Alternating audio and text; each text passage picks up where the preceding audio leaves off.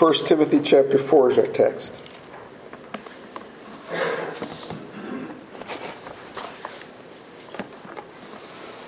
One Timothy four.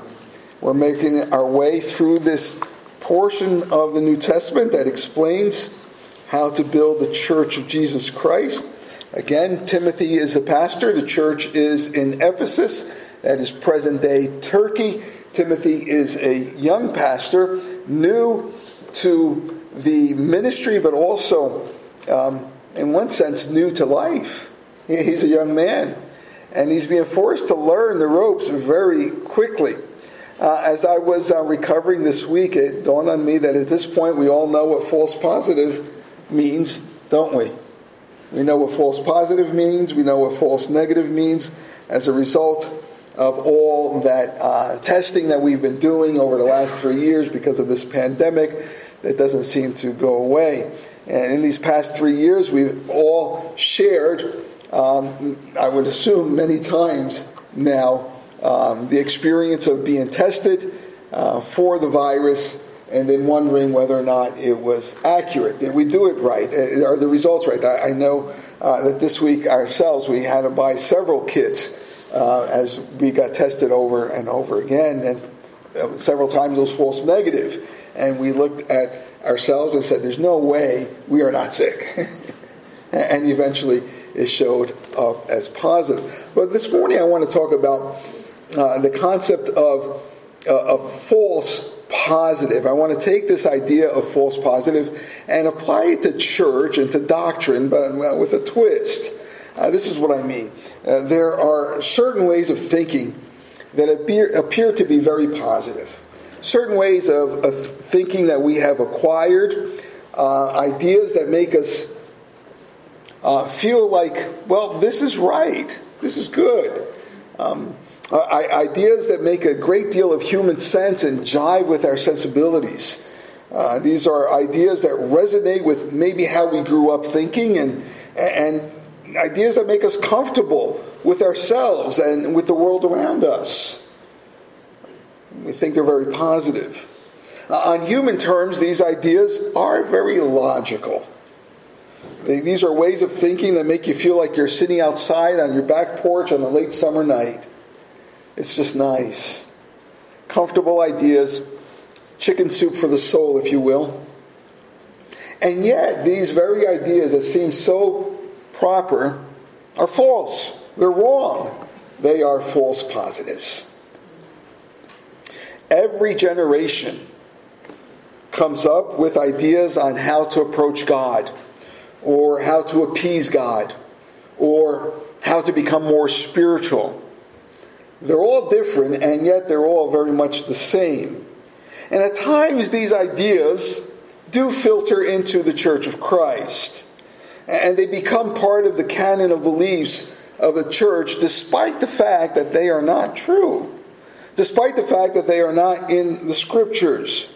They sound very positive, but they are very false. This morning, our text addresses the certainty that there will be false positives in the church and how we need to be on guard. The text deals with the certainty that there are going to be false teachers who filter into the church, and we need to be on guard. So let's take a look at the text. I'll read it to you, just five verses, beginning at verse 1. Now, the Spirit expressly says that in latter times, some will depart from the faith by devoting themselves to deceitful spirits and teachings of demons, through the insincerity of liars whose consciences are seared, who forbid marriage and require abstinence from foods that God created to be received with thanksgiving by those who believe and know the truth. For everything created by God is good, and nothing is to be rejected if it is received with thanksgiving for it is made holy by the word of God and prayer. Let me pray. Our Lord and Savior, we do ask that you would enlighten our minds, that we would comprehend uh, this portion of the scriptural text. Uh, we pray, Lord, that not only we, we comprehend it, but we would cherish it, and Lord, give us the ability to apply it. Uh, we pray, Lord, that you would keep me from error. And I ask, oh God, that together we may glorify you through this message. Amen. I want to make my first point there based on that very first verse. There's just uh, four points this morning. And the first one is this the certainty of deceitful teachers. We can be sure that there will be deceitful teachers that infiltrate the church. It happened back in the days of the Apostle Paul. Certainly it happens today. In fact, we are more privy to it because of the media. We could see so many false teachers. In fact, as we sit here this morning, I assure you there are many, many, many other people watching many of these false teachers on the television screen. It's amazing how they abound. And the Bible does warn that this would be. But the Bible here also warns us about people who today profess faith and allegiance to God, and tomorrow they abandon Christ wholeheartedly. Paul speaks, you'll remember, of, uh, of Demas and Hymenaeus. If you go back to chapter 1, verse 19, you'll recall how Paul said that there were some men who were shipwrecking their faith. And of course, the classic example is Judas Iscariot, who spent three and a half years side by side ministering with Christ, even doing miracles in the name of Christ, and yet was not in Christ and abandoned Christ. But it's not just the Old Testament that speaks about this sort of behavior. The Old Testament does as well. Consider, for example, 1 Samuel chapter 15, verse 11. And there we see that it was King Saul who turned his back from following God and refused to obey God. There's nothing new under the sun. People who profess allegiance today and abandon the Lord tomorrow. Here at verse 1, it says, Now the Spirit expressly says, referring to the Holy Spirit, the Holy Spirit expressly says, and where does the Holy Spirit expressly say this? Well, in the Bible. And so this verse here not only tells us that the Bible is inspired, it's the words of the Holy Spirit, but it tells us as well that we can be certain that there will be those who will abandon the Lord. We call that apostasy. Apostasy is the rejection of the Christian faith, the rejection of Christ, after having a time of professed Christ, uh, a time of which they professed to believe and follow after Christ, but now they have abandoned him. And those who uh, commit apostasy are referred to as apostates. Here, verse 1 says, the Spirit expressly says that in latter times. Um, don't get thrown off by that phrase. Uh, in later times, it's simply referring to the time after the resurrection of Christ. These are the latter times. It has been ever since Jesus Christ resurrected and ascended. And it says here that people will withdraw themselves from their positions as confessors of Christ as Lord and Savior. As you can imagine, as a pastor, I've seen much too much of it. People who now, on occasion, I run into in town, usually at the grocery store, usually in the Goya aisle. I spend a lot of time there. That always gets a chuckle, you know?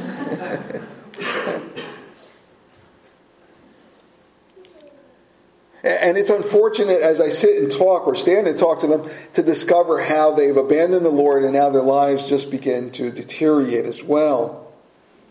1 John 2:19 says, "They went out from us, but were, they were not of us. They went out from us, but they were not of us.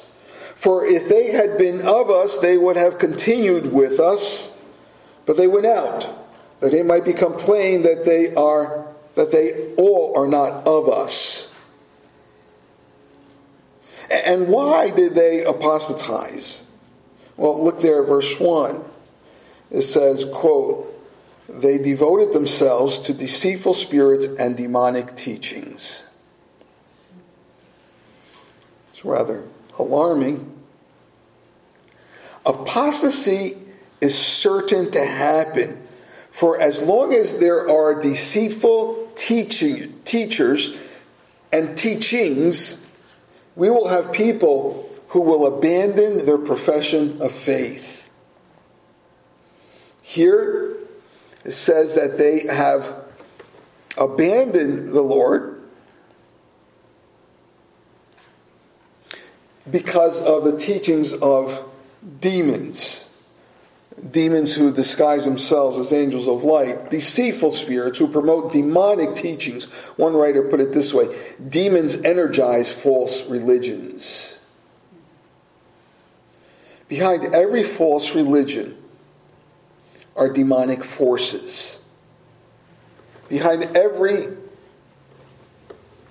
religious practice that is not biblical are demonic forces.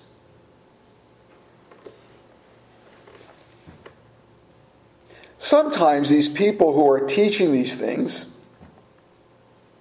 look very pious. In fact, usually they do. Some of them look very honorable. They look like they should be honored. Some of them are very intellectual. Most of the time, they're just plain old charismatic. Very attractive people, men and women, who formulate their own doctrines, or they take the scriptures and twist and turn what the Bible says to their advantage uh, usually, their lies contain a good deal of truth because, in order for a lie to be credible, there needs to be a considerable amount of truth in it. But it's still not true, it's twisted. And, and what they try to do is persuade and often succeed in deceiving masses of people to abandon their true faith in Christ.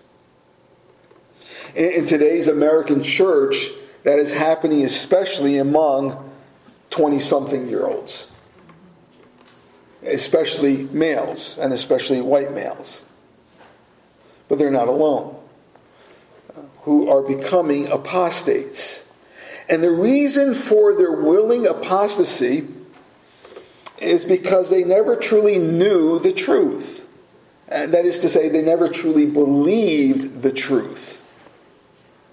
It was something to consider. It was palatable. It was something that they can take and consider and, and run through their minds, but they never embraced with saving faith the truth of Christ.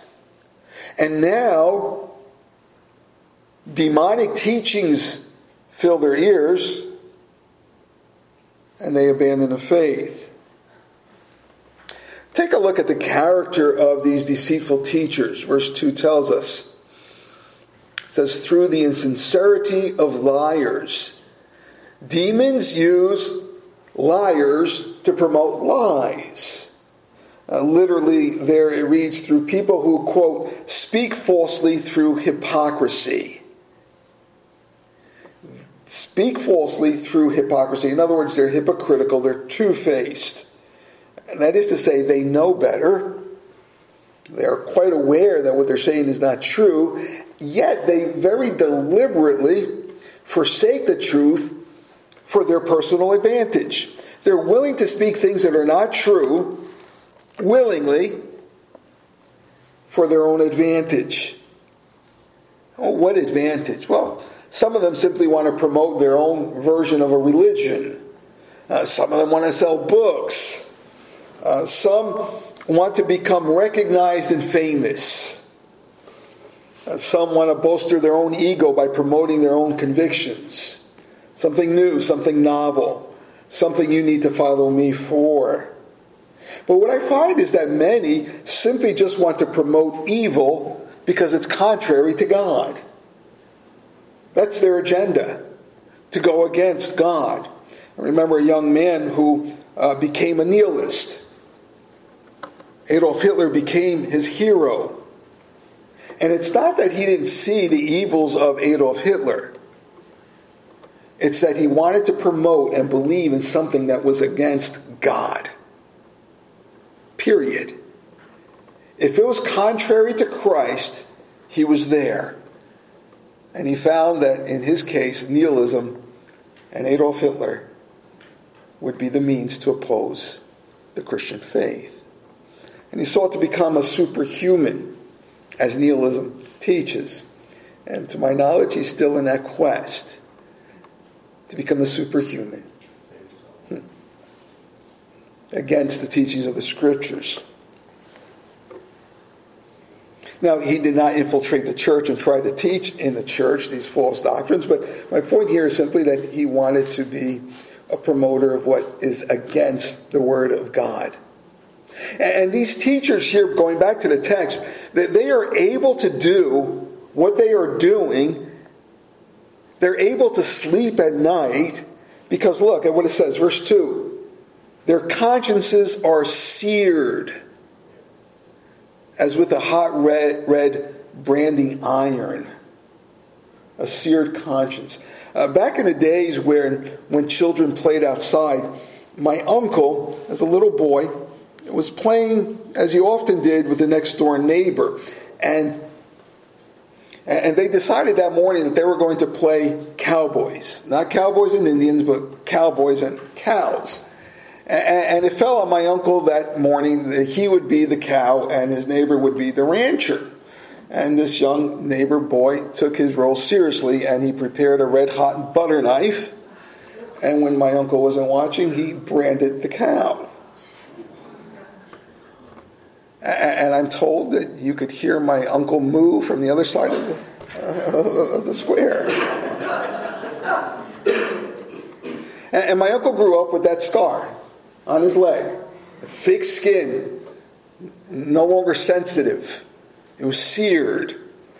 A seared conscience is just that an insensitive conscience, hard to the touch, unaffected by what is right and what is wrong.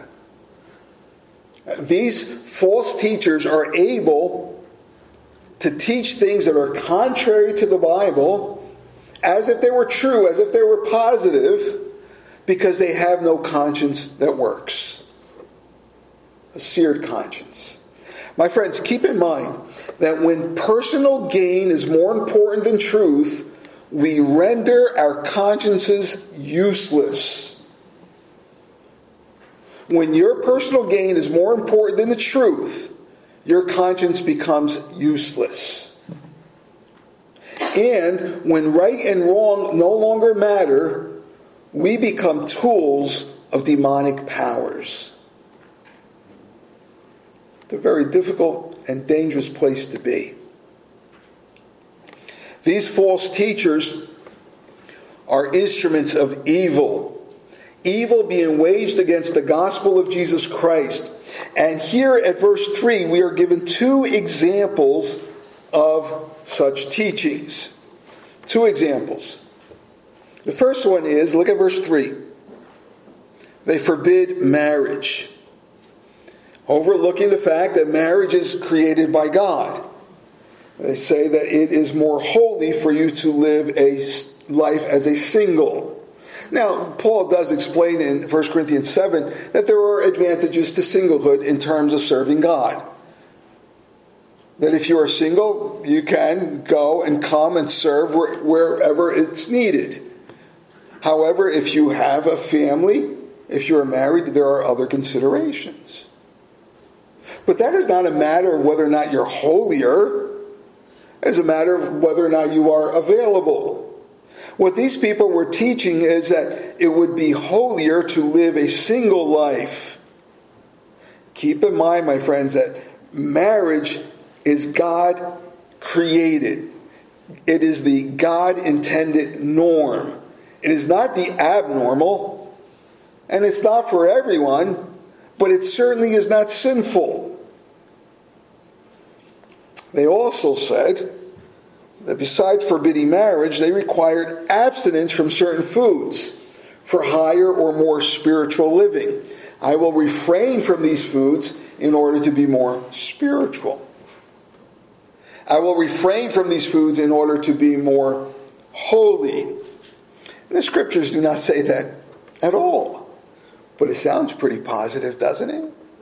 Oh, what discipline. Oh, what self control! You must be holier.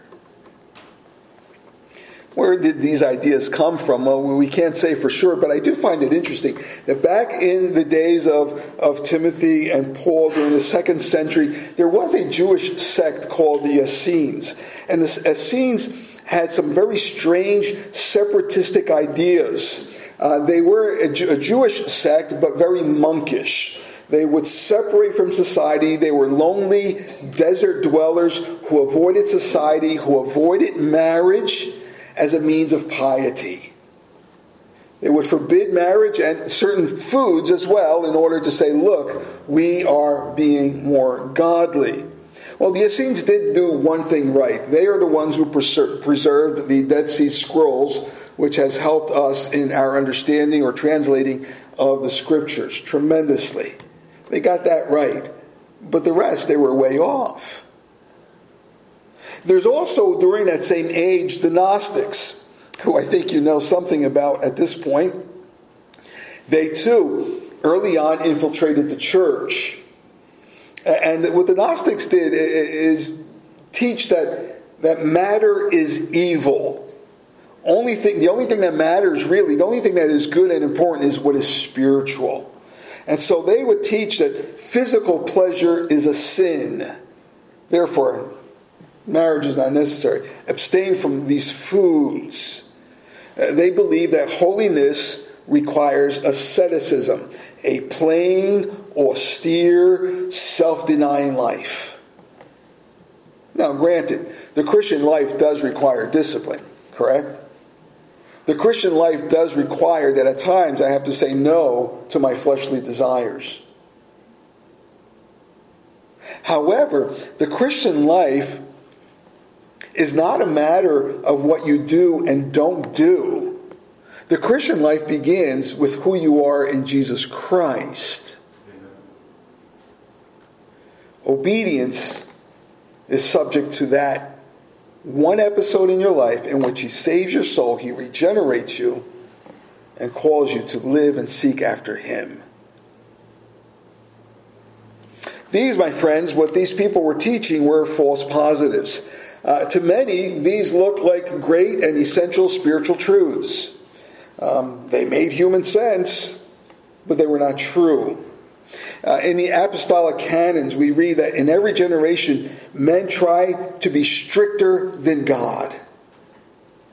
And it's true. God, you're not strict enough, I'm going to be stricter. And what they're trying to do is find freedom with man made restrictions, which are actually more binding. They do not free us, uh, as if God's rules were not enough, correct? And here, in my opinion, is the irony. The irony is that many of these people then, but now as well, follow these demonically infused teachings. And they think that by following these teachings, they're going to become closer to God or more spiritual, and instead they end up abandoning the Lord. They think that this is going to draw them closer to God. Instead, it draws them further and further away from their Savior.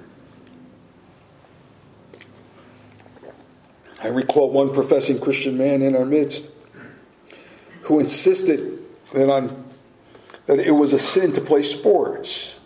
And he gave me a book to, for me to read and to prove it to me. Of course, this is while I was on my way out to go coach my soccer team. And this book was not written by some, some, some cultish group playing tambourines at the airport. No, it was written by a Christian fundamentalist group a group that adds laws to laws to laws to laws, rules upon rules upon rules. And I'm not saying that there are no laws for the Christian life. You know there are. But my friends, we do not need to add to the laws of God. We simply need to, need to obey the laws that are there. Uh, this is a legalistic group who, who says that you are saved by grace, but if you want to remain saved, you have to keep doing this, this, this, this, this, and that. And this man had all kinds of man made rules. And at the end, he destroyed his marriage, he abandoned the faith, and he literally ruined his children. He shipwrecked his own faith. If you take a look there, verse 3, it says, Who forbid marriage and require abstinence from food, from foods that God created to be received with thanksgiving by those who believe and know the truth. Foods God created are to be gratefully received. Look, it says, by those who believe and know the truth. Your defense against demonic lies is listed right there. Do you see it? Your defense against demonic teachings, false positives, is one, belief in the clear truth, and number two, knowledge of the Bible. Belief in the clear truth. In other words, be certain of what you believe. Have confidence in what the scripture says. And of course, knowledge of the Bible. And indeed, the truth is what's going to set you free. Finally, my friends, verses 4 and 5, there you see what the Bible does so well for us. The Bible teaches us truth, it reprimands us when we are steering away or veering away from the truth. It corrects us and says, This is where you need to be, and it trains us up in righteousness. Here in verses 4 and 5, the scriptures are correcting us in case we may be falling prey to some of these false positives. Here's the truth against deceitful teachings everything created by God is good. And we know that to be the case. When God created, what did he say? Five times over in Genesis 1 it is good. It is good. And we're not surprised there because how can it be anything less than good if it's created by a perfectly good God? But I believe that this verse here is referring to something more specific. It's not talking about everything in terms of all creation. I believe the context tells us that it's speaking about food. Everything created by God is good in terms of food. Paul is referring to those things that are edible, those things that are fit for human consumption, is good. He's not saying that non edibles are good for your consumption. He is not saying that you should finish off that bowl of poison ivy stew or take another handful of hemlock. No, he's not saying that. He is saying that everything that God created for your nutrition, for the good of your body, for your appetite, ought to be received with gratitude and consumed. It should not be rejected as something sinful. It doesn't mean you should eat anything and everything, but everything that is designed for you to eat, which God has given for us to eat. Now, uh, unfortunately, some people will look at this verse and say, well, everything is for my consumption because it's good. I, I could pass the bottle more so, pass the tequila. I can have some more of that and some more and some more. Or better yet, today, pass the reefer, roll another one up and pass it along. Why? Because God created it, it's a plant. I'm thankful. It must be good. No, that's not what the scriptures are saying. What the scriptures are saying is that everything that God created for your health and nutrition, the nutrition of your body, is good. Now, hemp does make for a good rope, and medicinal marijuana appears to be helping many people medicinally. But recreational marijuana does not fall into the category of healthy, nutritious intentions of God. Whenever we take what God has created as good and we misappropriate it, it stops being good. It becomes bad. And mark my words, I think we are going to have a generation of glassy eyed, permanent IQ loss, depressed, anxious, suicidal people as our hot dog trucks are being replaced by the Bud Bus. What a shame that is. And for some reason, it's okay. Verse 5, look at verse 5. It says, For it is made holy. It is good. Why? Because it is made holy. Uh, made holy is referring to the idea that it is it has been separated. It has been separated as something that is beneficial against those things that are not beneficial.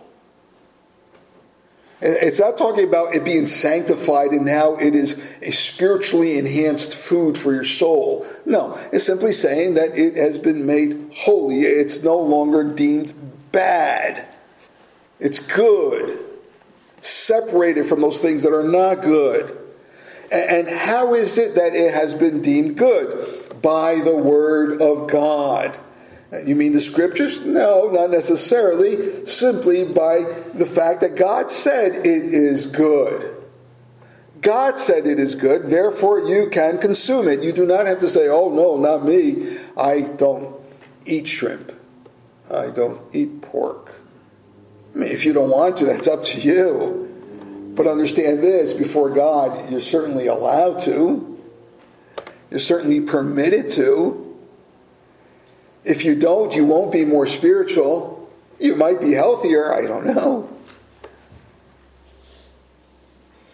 But God said it is good. God declared it so.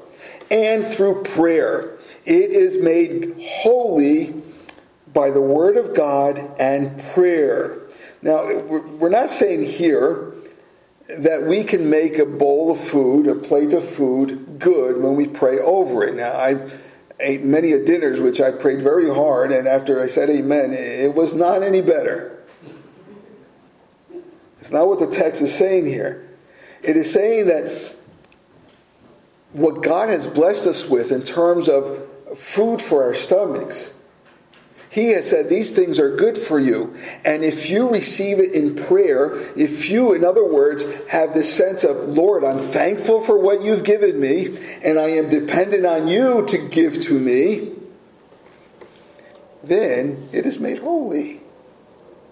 It is made holy. And then it's for my benefit. In short, eat what God has created Eat what God has provided for your health and your nutrition. Do so according to what God's word says, and do so with a sense of gratitude to God and his provision. Prayerfully depending on him because he's the one that watches over us. There's no need for us to make rules that are not in the scriptures. Enjoy what God's blessed you with. History gives us various examples of people who decided that they were going to take it upon themselves to go beyond what God required. I think of Simon uh, back in the um, 400s in Turkey. This man lived uh, on a pillar 50 uh, feet in the air on a one square yard platform that he built, and he lived there for the duration of his life because he wanted a more ascetic life without the clamors of the world around him. There he sat, day after day. He would lower a basket and children would fill it and he would bring it back up, and that was his food. Tied a rope around his ankle so that he would, in case he rolled over in bed, would not fall to the bottom. His skin actually grew around the rope. Martin Luther, prior to his conversion, prior to his conversion, punished himself for his sins by sleeping on a cold, dank stone floor night after night, figuring, I need to do penance. I need to suffer in order to become holier. Another man stood at night, all night long, on a rugged cliff so that it would be impossible for him to fall asleep and another ate salt on a midsummer day and then refused to drink water in order to be able to say, Look, how disciplined I am, how self denying I am, I must be closer to God. And I, I, would imagine that our idea of comfort and self preservation says, Oh, I could never do something like that. But in some cases, our hearts will say, oh, what devotion! Oh, what self denial! But what does the Bible say? The Bible says, oh, what tragedy! What false and dangerous teachings. This, my friends, is not piety. This is not what God would have of you. These, my friends, are false positives. Our salvation begins with Christ and it ends with Christ. We do not have to practice self denial in order to gain salvation. In order to be righteous before God, we need to place our faith in Christ.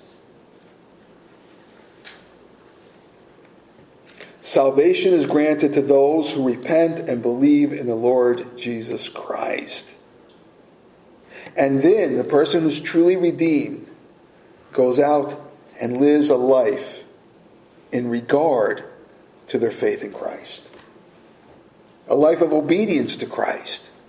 Not in order to be saved or to become pious, but because they love the Savior who saves them. Because they want to honor the one who redeemed them. A life of obedience. Well, what we see here in Timothy's church, in his era, people were very much inclined to become legalistic. They would draw up a list of all the things that cannot be done by the Christian, one thing after the other. And once that list was compiled, they added more laws and more rules, rules upon rules. We call that legalism. Now, in the modern American church, legalism is not so prevalent as it used to be. What we have today is quite the opposite. What we have are libertines. Uh, Christians are not so much more uh, so inclined to, de- um, Uh, to, to add to God's laws, but, but rather they are more inclined to deny God's laws. We're not so much inclined to add to what God expects of us, but to reduce what God expects of us. That seems to be the trend in the church today. We are more likely to indulge ourselves instead of deny ourselves. And whereas at one point Christians added to the laws of God, today they ignore the laws of God, and this, my friends, is an abuse of the grace of God. Let me say this as I close Beware because uh, the same demonic powers that are behind the restrictions of legalism, they are also there. The same demonic powers are behind the practice of unlicensed freedoms. Satan works either end of the spectrum, and he does so very astutely. Do not add to God's law, but neither should you subtract from God's laws. God does not need our further restrictions, but God does not allow us to ignore his limits. Both are essential. And the key to staying on track is this knowledge of the Bible, know what the Bible says, and number two, belief in the clear truth. Be certain of what you believe. Know what you believe so that when someone comes and teaches otherwise, you can say, No, that's not what the scripture says, and that's why I don't believe it. Beware, and let's make sure that in our church we forever stick to solely what the scripture says. Sola scriptura, the scripture alone.